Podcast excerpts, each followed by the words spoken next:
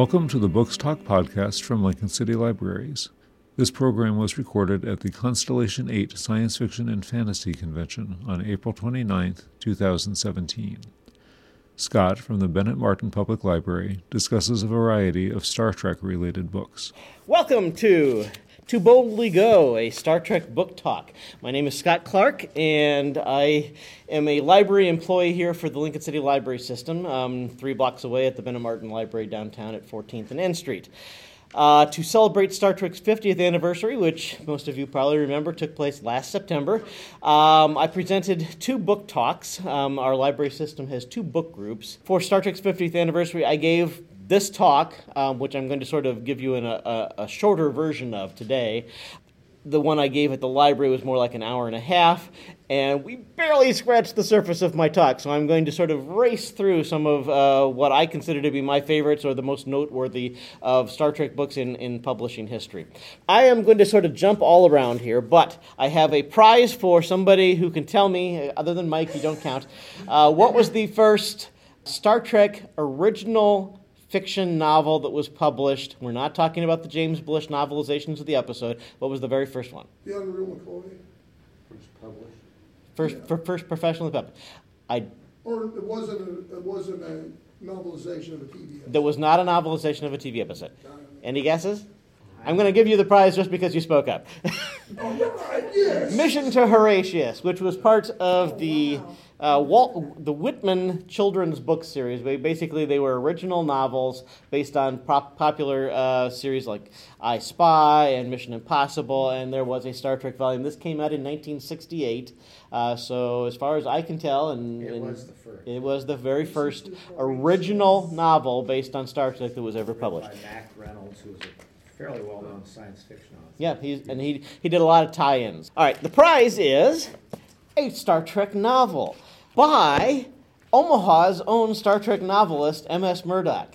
I will point out uh, that, as far as I know, she is the only um, author from the state of Nebraska who has had a professionally published uh, by Pocket Books, since they've done their Pocket Book series, novel in the Star Trek series. So, Okay, before we get into what we have on the tabletop and what I consider to be some of the, the nice ones, uh, I will point out that I am given a great deal of latitude at the library to create interesting uh, reader's advisory content for our website.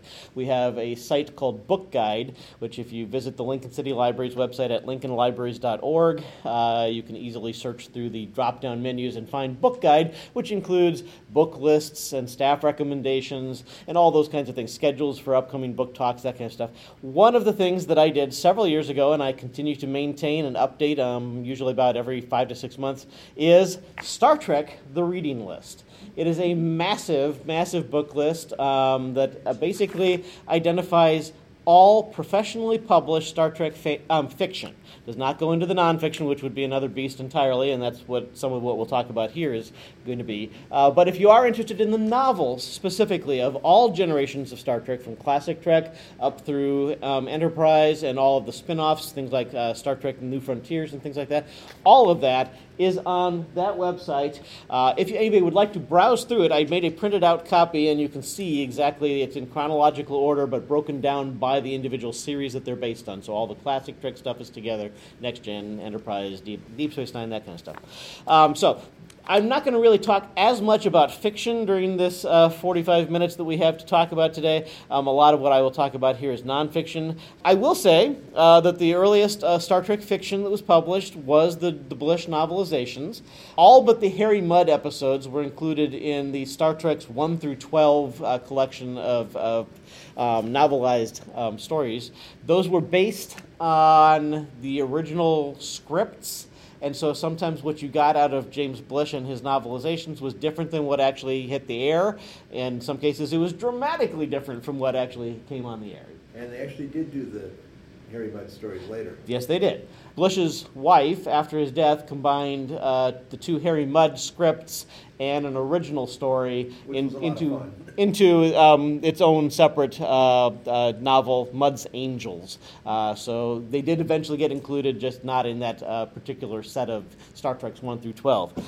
Uh, several years ago, on one of the anniversaries of Star Trek, uh, they repackaged the Blish uh, books into three sets uh, that basically were the seasons, seasons one, two, and three, called the classic episodes. Uh, if you're looking through the freebies over here, I have a uh, copy of the classic episodes 3 which would be season 3 um, as one of the freebies that you can pick up and see what the blish books were like uh, not long after the Blish books uh, took off, which were hugely successful, convincing uh, the publisher of them that there was a market uh, for novels, they started contacting other um, authors and asking them to write original stories. Um, so you got a number of things from Bantam, uh, was the main publisher at that point, uh, including p- things like Haldeman and Gerrold and, and things like that it wasn't long before they decided that they also needed to adapt the animated series um, episodes into uh, books. And so you had Alan Dean Foster taking the scripts for all the animated episodes and expanding upon them to create uh, Star Trek Logs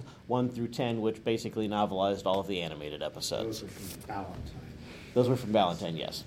It was in, let's see, 1979, shortly after the release of Star Trek the Motion Picture, that the publishing industry changed with regards to Star Trek publishing, and Pocket Books, a division of Simon and Schuster, became the sole publisher of Star Trek fiction, uh, starting with Star Trek the Motion Picture, the novelization, and then the Entropy Effect by Vonda McIntyre was the first uh, original novel after that. You kind of forgot one. Blish did an original novel called Spock Must Die. Yes, there, there were a, a number of other um, books by Bantam, uh, including Spock Must Die, and what, about 20 novels altogether um, by Yeah. Bantam, by a variety of different authors. Not long after the uh, Blish 1 through 12 and Foster Logs 1 through 10, they did start publishing the uh, Star Trek photo novels. Um, I have several examples here if you'd like to take a look at them. Uh, I will note that I have seen a number of them. I, I purchased this one from our local Novel Idea used bookstore, but I have seen a number of them in this condition. So the, the photo quality does tend to break down on the covers. It's, it's crazed. It basically is like all all broken up. But interior pages have remained really high quality, even in copies that look like they're kind of beaten up. I continue to see the interior photos where they basically take the photos from the episodes and, as you said, put word balloons on them. Um, so if you want to take a look at those, you're welcome to. Uh, they did include uh, a Star Trek II The Wrath of Khan photo story when it came to movie time as well, although sadly you'll notice that it is black and white and not as well done by any means uh, as the uh, series photo novels were. Uh, things that I would highlight um, as fiction. I honestly think that the a lot of the earliest novels put out by Pocketbooks are among some of the best uh, that Star Trek has put out fiction-wise. There was a point. Uh, Next Gen, of course, began in 1987, uh, and it wasn't long after that that Gene Roddenberry and his minions uh, started to pay a lot more attention to what was being put into the novels. Uh, the novelists were given a lot of free rein to really tell some creative stories back in the 80s. And it wasn't long after the, the second series started that edicts came down from Roddenberry's office, maybe not Roddenberry directly himself, maybe it was other people working for Roddenberry that decided that they were going to put a clamp down on exactly what the novelists could do. They were never considered to be true canon. In other words, the things that happen in the books were not supposed to be official Star Trek, they were just for your enjoyment. Um, however, the, the powers that be decided that they didn't like some of the freedom that the writers had felt that they were having uh, to tell stories that perhaps potentially altered or changed the long-term characters in a permanent way in some way. So they cracked down and basically uh, came to the point that uh, you could not tell stories a that had any long-term effect on the main characters. In other words, they could learn minor lessons, but you couldn't have something that was going to affect them um, in future um, storylines. And b you could not have guest stars be the star of your storyline. Our, our main core of heroes, the three plus the additional bridge crew types, uh, had to be the, sta- the heroes of the, the story, and you could bring in some maybe some major guest characters, but you couldn't have them be the, the central core of a storyline. Uh, so that drove away a number of the authors who, who were telling some fascinating stories uh, from that time period. And there was a period, I would say, from the early 90s to beginning of the 2000s, where a lot of the Star Trek fiction that was coming out was pretty flat and, and really did not have a lot of life to it. I think in the last 15, 20 years, well, in the last 15 years, there's been a little bit more flexibility from the publishers, and so we've had a lot of new authors uh, that were not publishing back then, just because they were not old enough um, at that point. A lot of the authors that are writing Star Trek uh, fiction now were just kids back uh, when the first um, publishing stuff began. But there, has been a lot more creative and challenging fiction being published in recent years. So if you if you happen to visit this website uh, with the library and browse through the massive history of the hundreds, literally hundreds, of Star Trek novels that have been published, um, you'll discover that there are trends of certain authors that show up over and over again. Now, personally, I will say my, my book list, I basically talked about the ones that I thought were amongst my favorites of the novels. And to say that, I will say that the book that you won, M.S. Murdock's novel, is adequately written. It's not a bad story. However, it involves the Romulans uh, basically being patterned directly after Roman history, and in later novels that was completely thrown out. So it, it really is kind of um, anachronistic uh, with regards to Star Trek history. If you read that, it'll be like, that's not anything like what the Romulans are treated like in later things. Um, I personally really enjoyed uh, Vonda McIntyre's Star Trek works, which were some of the original ones from um, Pocket. Uh, her novelization of Star Trek II The Wrath of Khan uh, added some things that were not actually on screen in the storyline. She basically asked for permission to expand upon what she was given in the script, and so we got things like uh, character names and motivations that perhaps were not actually revealed on, on screen um, in Star Trek lore. I enjoyed Yesterday's Son and Time for Yesterday, basically a two part novel that were released five years apart by A.C. and Crispin. Nicely done. They, they tie into the uh, Star Trek episode in which Spock and Kirk and McCoy uh, basically all get thrown back in time, and Spock has an affair with Zara. Zarabeth, um, and these novels posit that a child was born of that, and, and he goes back in time to try to interact with that child. I personally would have to say that uh, Diane Duane is probably one of my two or three favorite Star Trek authors, and she's written quite a few of them. Um, among my favorites are The Wounded Sky, which came out in 1983, and Doctor's Orders in 1990. Both of those really rank high on my favorites. She also has a whole bunch in her Rihannsu series, uh, starting with My Enemy, My Ally, but there's been several other novels uh, that also tie into the Rihannsu series. The Rihannsu are her version of the Romulans. Once again, not official canon with regards to what might appear on screen, but very, very strongly written with really good characters, the, the Romulan characters. So this is from that era, basically, when she could create these really elaborate, multi layered uh, original characters, and then in later years, uh, the authors were told, you can't do that start featuring Kirk and Spock and McCoy again instead of all these new characters that you want to create. And I think she really created a well rounded world that would have worked perfectly fine as the uh, official on screen version of the Romulans, but that was not to be.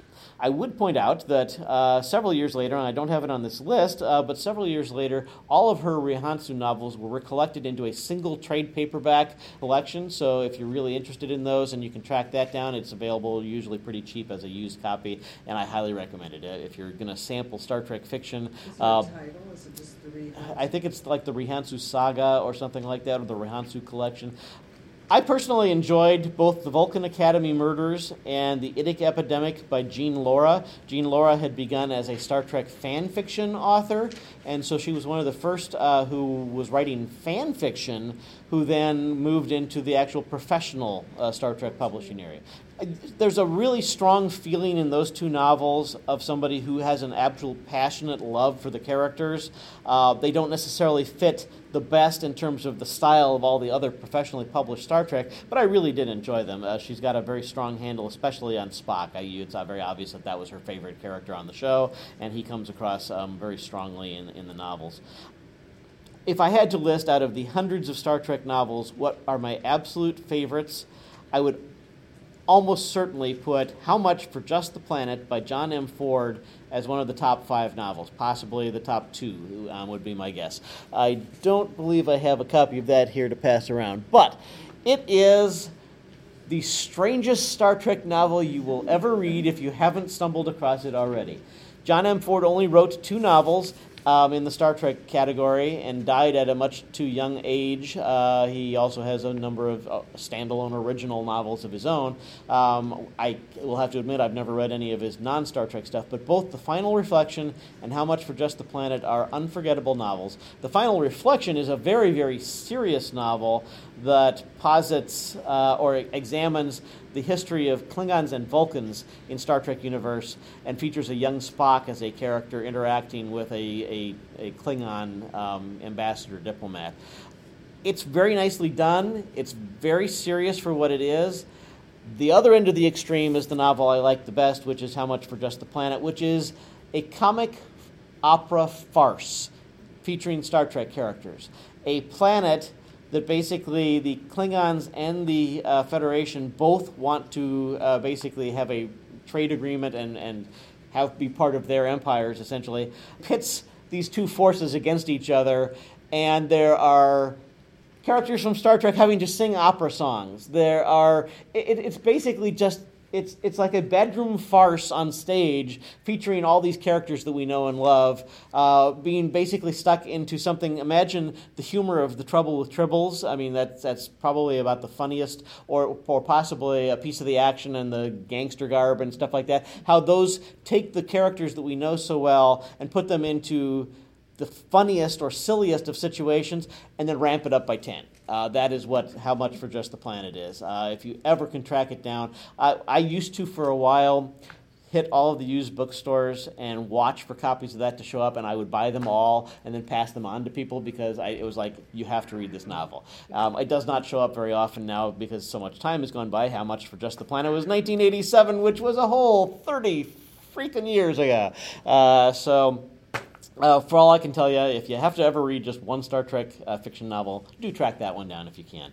Uh, jumping ahead through this list, uh, some of these are, are, things that I won't talk about specifically. I will say Ishmael by Barbara Hambly.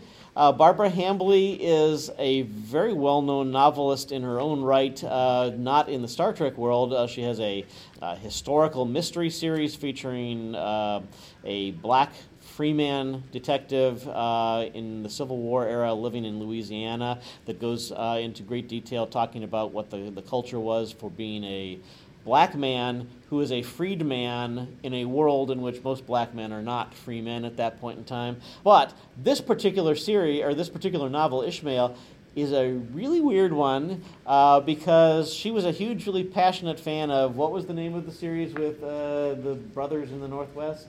Oh, Here Come the Brides. Here Come the Brides. She was a huge fan of Here Come the Brides. Ishmael is Star Trek meets Here Come the Brides. It was not those character names, but Spock has gone has been thrust back in time, has lost his memory, and is stuck in the plot basically of Here Come the Brides. And so she was a a geeky fan of Here Come the Brides, and she had to write a Star Trek novel featuring Spock as the hero of Here Comes the Brides. Uh, so Ishmael is another one that is kind of a joke novel, but was published by the mainstream Pocket Publishing. So uh, for what it's worth, it's interesting. Spock's World was the first in 1988 was the first hardback.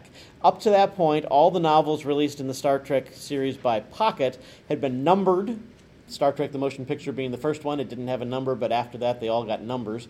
And then they started experimenting with hardbacks with Spock's World, which were not numerically added to that sequence. They stood out of the sequence. And as time went by, basically, eventually, Pocket pretty much abandoned the numbering sequence, and they also started putting out little mini series with three or four volumes that all tied together, and so the numbering sequence kind of lost its effect, and so they did drop that. You will, however, note uh, if you visit our website and look at um, the uh, fiction guide that I have there, uh, that I do show you what the numbering sequence was um, if you want to follow that. So, uh, jumping ahead, let's see. Probe by Mar- Margaret Wander Bonanno in 1992 in more recent years, it has been revealed that that was a very difficult novel. Uh, Margaret Wander Bonanno had written a couple of standalone uh, novels that fell within that category of I'm going to write characters that are new to the Star Trek universe um, and interact with my favorite heroes. Well, she was um, contracted to write Probe, which was basically a sequel to Star Trek 4. You remember the probe that came and needed to talk to the whales, and they had to go back in time to get the whales. Well, the, the publisher decided uh, we need to have a, a sequel to that. Uh, she submitted a novel, and it was, was repeatedly rejected and then turned over to other people, including people who were friends of Margaret Wander Bonanno, uh, who would not talk to her about what they were asked to do to her script. It became basically a nightmare in Star Trek publishing. It went through a couple of different heads of the publishing department at um, Pocket Books, and if you if you Google it online, you can find uh, Margaret Wander Bonanno has put out this massive, lengthy essay about exactly what a writer for hire sometimes faces when working with a copyrighted property like Star Trek. It, it is just actually very disillusioning in terms of if you ever wanted to get into that business because it, I mean, she basically was manhandled. Um, and she has actually made her original novel available as a free PDF online so you can read what she actually wrote and compare it against Probe, the novel that actually came out. And ironically enough, she says that the novel Probe, as it came out, is not a bad novel. She just doesn't want her name on it. She thinks as a Star Trek novel, it was perfectly fine. She just doesn't want to be credited for it because it's not what she wrote. Another of my favorite authors, jumping a little ahead, is Peter David uh, a science fiction author who also is well known within the comic book community. He's done a number of um, really well known runs on various uh, um, science fiction sort of uh, um, superhero type comic books, including a really renowned um, version of The Incredible Hulk. Uh, he has written a number of Star Trek novels. Uh, my favorite of them is The Captain's Daughter, which focuses on Sulu's daughter, who was introduced in Star Trek VI, The Undiscovered Country, um, and it's a really, really nicely um, done novel um, where he follows the rules of taking an on screen character maybe not one of the mainstream characters that everybody knows and loves like Kirk Spock McCoy, but somebody who was introduced in one of the movies, so therefore is an official character, and tells an interesting story about that uh, within the limits of what he was given. Last of the fiction novels that I put up there for Classic Trek is The Case of the Colonist's Corpse by Tony Isabella and Bob Ingersoll, 2004, which is literally a murder mystery set in the Star Trek universe. Uh, if you'll remember, there was an episode, uh, was it Court Martial, where Kirk is yes. basically being uh, put on court martial, and he gets the attorney Samuel Cogley, this crusty old guy who doesn't believe in electronics and wants to have legal tomes that are that are physical things that you can can pick up and smell and stuff like that. Well, basically, he's the hero of this particular novel. He's on a backwater planet where basically he and some investigators have to investigate um, a death on that colony. So it does not involve any of the traditional characters, Kirk, Spock, McCoy, etc., in any significant way, but it focuses on him and the legal system of the Federation and investigation of crime within the Federation. So I found that to be a fascinating novel. I'm not going to even going to cover the Star Trek: The Next Generation ones. Uh, I will say one of my favorite Deep Space Nine ones uh, is Far Beyond the Stars, which is actually a novelization of the episode in which uh, the characters were all basically 1930s um, Earth denizens, and Sisko was a science fiction writer. Um, that novel was put out by Stephen Barnes, who is a well established and, and very respected science fiction author, and he himself has said when he looks back at his career that that is one of the novels, even compared to his own original stuff, that he is most proud of. So to have a well established science fiction author say, it's a Star Trek book that I really think you should take a look at if you want a sample of my work is actually kind, kind of stunning. I think I did sort of skip over one thing on the classic Trek that I would like to point out. There were three original short works that were done purely as audiobooks. At that point, they were audio tapes because CDs weren't even popular. Those are Transformation, Cacophony, and Envoy by Dave Stern, J.J. Molloy, and L.A. Graf, all of which were Captain Sulu novels, if you can picture that. They were not full length novels because it was a, a book that appeared in its entirety on a single double sided audio cassette, so they were relatively short. However, they were read aloud by George Takei. So it was Captain Sulu Adventures read by George Takei. And if you find those, they're fun to listen to if you have a tape deck still to listen to them on. Um, so I would say if you ever stumble across them, give them a shot because they were fun. So. Um, you'll see on the rest of my handout uh, some of the other novels that I would recommend. But I don't want to, since it's already 7:35 and we only have about 20 minutes left. I wanted to sort of hit some of these books that are on the table. Amongst the earliest of the Star Trek nonfiction books that came out, uh, these two are amongst the most famous. Uh, the Making of Star Trek, which is by Stephen Whitfield and Gene Roddenberry, is basically a book that goes into uh, what it took to create a television show in the 1960s. It happens that it was Star Trek that was the television show being focused on, but if you're interested in television history and television production, separate from Star Trek by itself, it's an absolutely fascinating novel that really, or not novel, fascinating book that goes into great detail about exactly what in that era was required to create a television show. It, the fact that it's Star Trek just makes it that much more enjoyable to read. Uh, but I have seen reports that a lot of people in the television industry would recommend this book to people who wanted to find out what it was like to create television in the 1960s. It doesn't have to be that you're a Star Trek fan. You can get stuff out of it that's not Star Trek. So Whitfield and Roddenberry, uh, basically it's Whitfield. Roddenberry just lent, lent his name to it, essentially. Um, similarly, not long after that, uh, um, the author David Gerrold, who wrote The Trouble with Tribbles and has gone on to multiple acclaim, was actually the guest of honor at Worldcon just a couple years ago, put out a book Star Trek's most popular episodes, The Trouble with Tribbles, David Gerrold. It's basically a making of that episode special. Um, both of those keep getting reprinted by multiple different publishers over the years, so you can find different editions of them. Uh, they're both fun reads, uh, especially if you love the source material that they're talking about we mentioned Mission to Horatius before. Um, if you ever can track one down, it's a fun read. You could probably read this in about a half an hour, would be my guess. It's, it's super simplistic, um, not complicated, and the characters really don't feel quite right. Speaking of characters that don't feel quite right, however, there's been a series of hardback books put out called Star Trek the Newspaper Comics. Uh, there was a not really long running, but moderate running uh, Star Trek newspaper comic, uh, daily and Sunday, uh, that came out in both the US and the UK. The US volumes have been put out in two hardback volumes, and basically they reproduce very accurately the appearance of that Star Trek newspaper comic strip. Um, there's a nice little background history in each of the two volumes that talks about the origin of that particular comic strip. The US one is pretty spot on. It captures the characters really nicely. The UK one, which um, our library system has both volumes of, is a monstrosity. It, it was nothing like, especially at the very beginning. The second vo- hardback volume uh, is later in the run of the comic strip, and so they've sort of gotten the bumps worked out at that point. But the first volume, the characters don't even have the right names. The, the, the name of the Federation is wrong. Starfleet is wrong. The motivations of all the characters are wrong. And it's basically just a shoot 'em up every episode. And it was basically like the UK writers and artists were given these brief like one line descriptions of the characters, and they decided to go off and do whatever they wanted with them. It wasn't until multiple storylines in the UK comic book that they finally had managed to see episodes and realize this is awful. We, we did something horrible. And they so, so they tailored back and, and recreated it, and, and it turned out a little better at that point.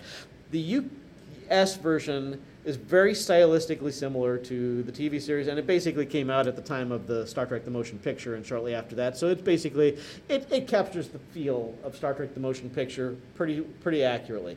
The UK version is based on the original series and was released uh, before the UK had the original series on the air.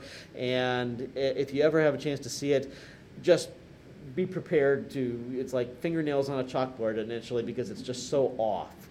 Uh, all right, jumping around on my tabletop here. Uh, this one, I'm not sure if I actually put this on my list or not. This is one of my favorite books, and Mike knows this because he hauls it around with him all the time. It is Star Trek Voyages of Imagination, the Star Trek Fiction Companion.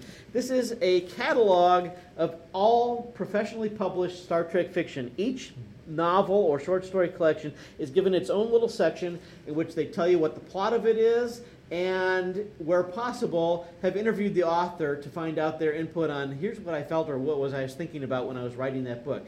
So this has turned into a really nice volume for mike and i as we're going to conventions to stop and have authors autograph their pages next to their books. So I've probably got about 35 auto, author autographs in this in this collection. Um, really nice. Unfortunately, I dropped it on the floor and a big tear appeared on the cover, so it's not as nice as it used to be. But I, I would recommend if you can track it down. Obviously, it came out several years ago, so some of the more recent fiction is not going to be included in that. But as as a thing that is something you could take to conventions and get Star Trek authors to sign, it's great. And and just as something as just something to read, I love it. All right, jumping ahead, let's uh, do another oversized one here.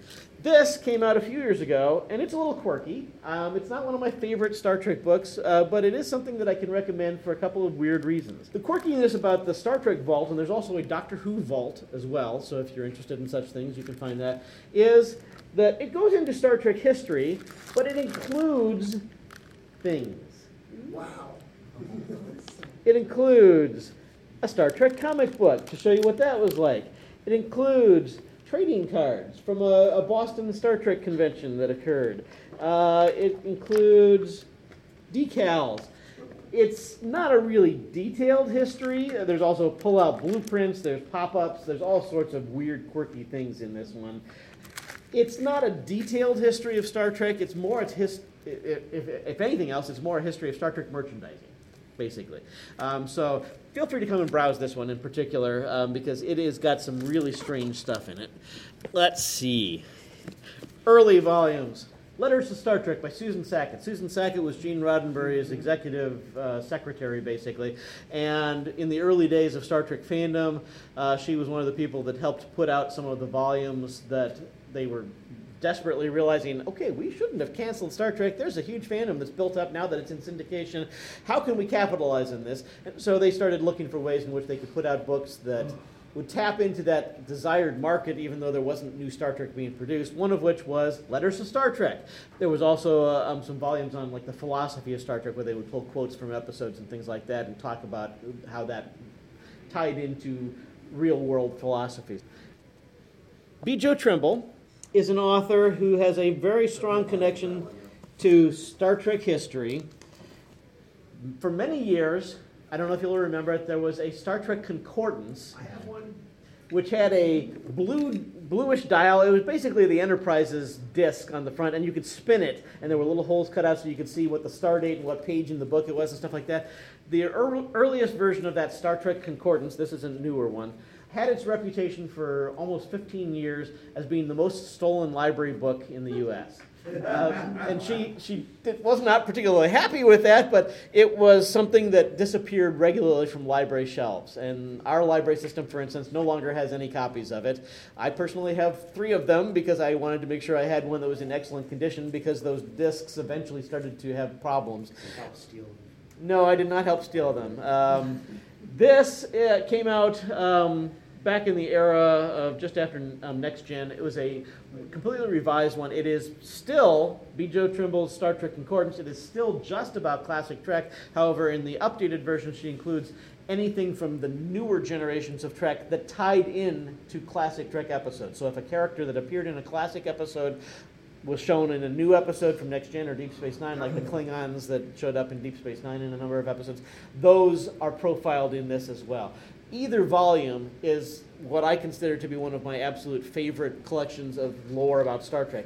The episodes each get their own description. There's fan art galore in these things, and then there is basically an encyclopedia in alphabetical order of all of the minutia of Star Trek the, there's an encyclopedia at the back in alphabetical order that is all the writers, all the ar- um, authors, um, all the directors, um, all the characters, the species, the planets, the ships, anything Star Trek oriented um, got its own um, little description in this, which sort of leads directly into Michael and Denise Okuda's Star Trek Encyclopedia, which takes that same concept and broadens it to the entire Star Trek universe. Bjo Trimble's work was purely classic Trek because that was what her she was mostly interested in. The Star Trek Encyclopedia has gone through multiple different editions, uh, and each one includes more years worth of content, so each one gets bigger and bigger. The current volume, which I have yet to purchase because it's still a little pricey, just came out for the 50th anniversary last year and is only available in a two volume, each volume this thick, slipcase edition. Uh, the, and the cheapest I've seen it so far is about $80 for that two volume slipcase edition. But it basically brings all of Star Trek history to the 50th anniversary of Star Trek. Which, since we haven't had any new stuff except for the reboot movies recently, pretty much would cover all the TV series stuff. Um, nonetheless, any Okuda um, volume um, I would highly recommend. They also have put out a number of other things. I don't know if I have them here. Probably not. Uh, they put out, oh, there's, there's one This is a fun one, also by the Okudas, is the Star Trek chronology, the history of the future. It basically tries to take everything that was ever referenced in anything in Star Trek and put it into a concrete timeline. Um, so uh, a lot of it is just piecemeal bits and pieces of references to things that happened in 1920 or something like that. And then you get the Star Trek era where everything is very compact because so much stuff was going on in the Star Trek series. Uh, both uh, the Next Gen and Classic Trek have had their technical manuals. Um, in fact, the Starfleet Technical Manual, um, credited uh, to Franz Joseph Designs, uh, was one of the earliest of the nonfiction books and still is one of the most popular ones. Uh, it originally came out in a plastic bound edition as opposed to this rebound hardback edition. Uh, Next Gen, uh, after a couple seasons, put out their own version, which is the blueprints and the technical specs of the Enterprise D. Both are interesting. I personally find the uh, Franz Joseph one to be really fascinating because it was put out in an era where they weren't really paying attention to what would be considered continuity within Star Trek. So the people that put this book out created lists of all the ships that had that were in certain classes, like the heavy cruiser class, the um, Constitution class, stuff like that. They put out these massive lists, none of which necessarily corresponded directly to what was ever seen on screen. If it was on screen, they included it, but then they added to it. And the weird thing is that over the years, the Okudas, who helped a lot with the, the design specs for the next gen and later series, said that they would go back to this Franz Joseph manual and use facts created for the Franz Joseph manual and establish them within the later continuity of Star Trek by saying, yes, indeed, there was a ship named that. And so suddenly a ship appears on Star Trek The Next Generation in a, a roster somewhere, and the origin of that ship's name was in this book from 20 years earlier. So is that the boat? Uh, Star Trek Phase 2 is another interesting nonfiction volume that came out. Uh, of course, uh, basically, this is what was going to be uh, a new Star Trek series that, until Star Wars came out and became a huge spectacular in the theaters, the, the studio that was going to do a new Star Trek series suddenly looked and said, Ooh, Star Wars, money. It made lots of money. Turn this into a movie instead. And so we got Star Trek the Motion Picture. This book is a history of everything that they did in preparation for making that new series, which never actually had a subtitle, it was just simply Star Trek Phase 2. And so somebody, uh, Judith and Garfield Reeves Stevens, who have done a number of both nonfiction and fiction Star Trek, uh, pulled all of the data that they could and put together this history of a show that never happened. So fascinating. It's got photos, including uh, makeup tests and special effects and ship designs and things like that. So uh, if you're interested in that one, especially the fact that it, there was not going to be a Spock and a different Vulcan um, character was going to be on the show, who ended up being modified into a character that didn't he die at the beginning of Star Trek: The Motion Picture? So, so that actor was like, "Thanks, I was going to be a TV star. Now you kill me off." This is one of my favorite books, and there's a secondary story to it. It is Harlan Ellison's The City on the Edge of Forever, the original teleplay that became the classic Star Trek episode.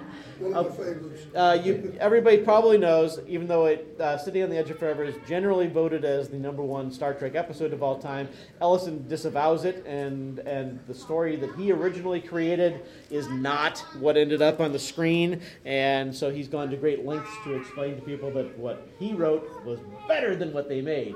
Well, this book basically reprints his original script and his version of the story. Uh, the interesting thing is that this came out back in the 90s.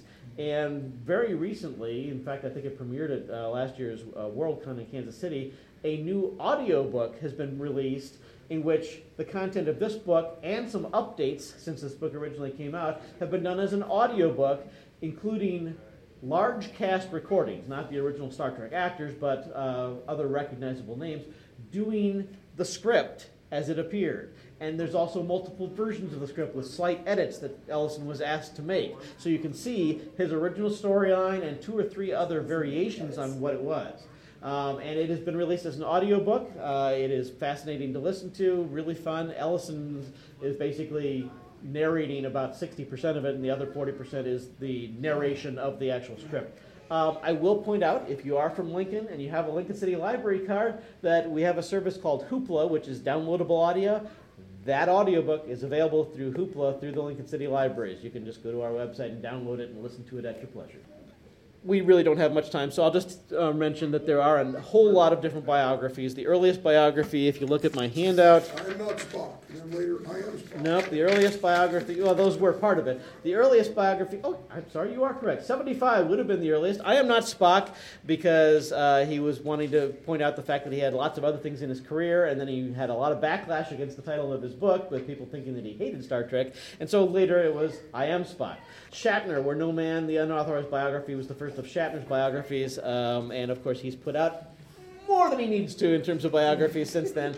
Um, he is probably the most prolific of the Star Trek actors in terms of publishing. Takei has put out a book, um, To the Stars, which was his biography of his Star Trek time before he revealed his sexual orientation, and then he's put out two books since then, so they're totally different reads depending on which one you um, end up with.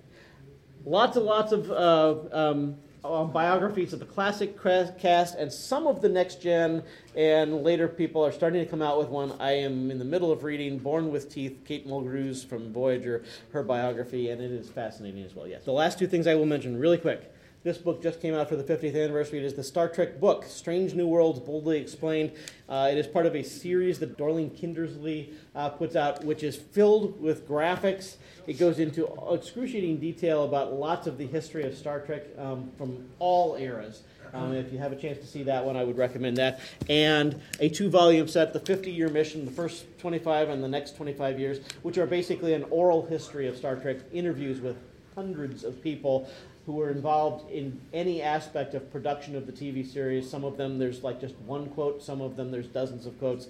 It is honest. There's a lot of people that didn't particularly enjoy working on Star Trek, so there's a lot of interview comments in here that are not particularly happy about Star Trek, but if you're interested in an unvarnished look at the production of Star Trek from the people who actually were involved, best boys and grips and stuff like that, these books are excellent. And with that, I apologize. If you want to dig through the freebies, I'll push them over here by the wall. You're welcome to. I need to pack up the rest of my stuff. Thank you. Thank you. we hope you have enjoyed this podcast from Lincoln City Libraries. If you would like to comment on this or any of our podcasts, you can do so by visiting our podcast page at lincolnlibraries.org slash podcasts, where you can also download our podcasting theme music for use as your ringtone. You can become a fan of our podcast by searching for Lincoln City Libraries podcasts on Facebook.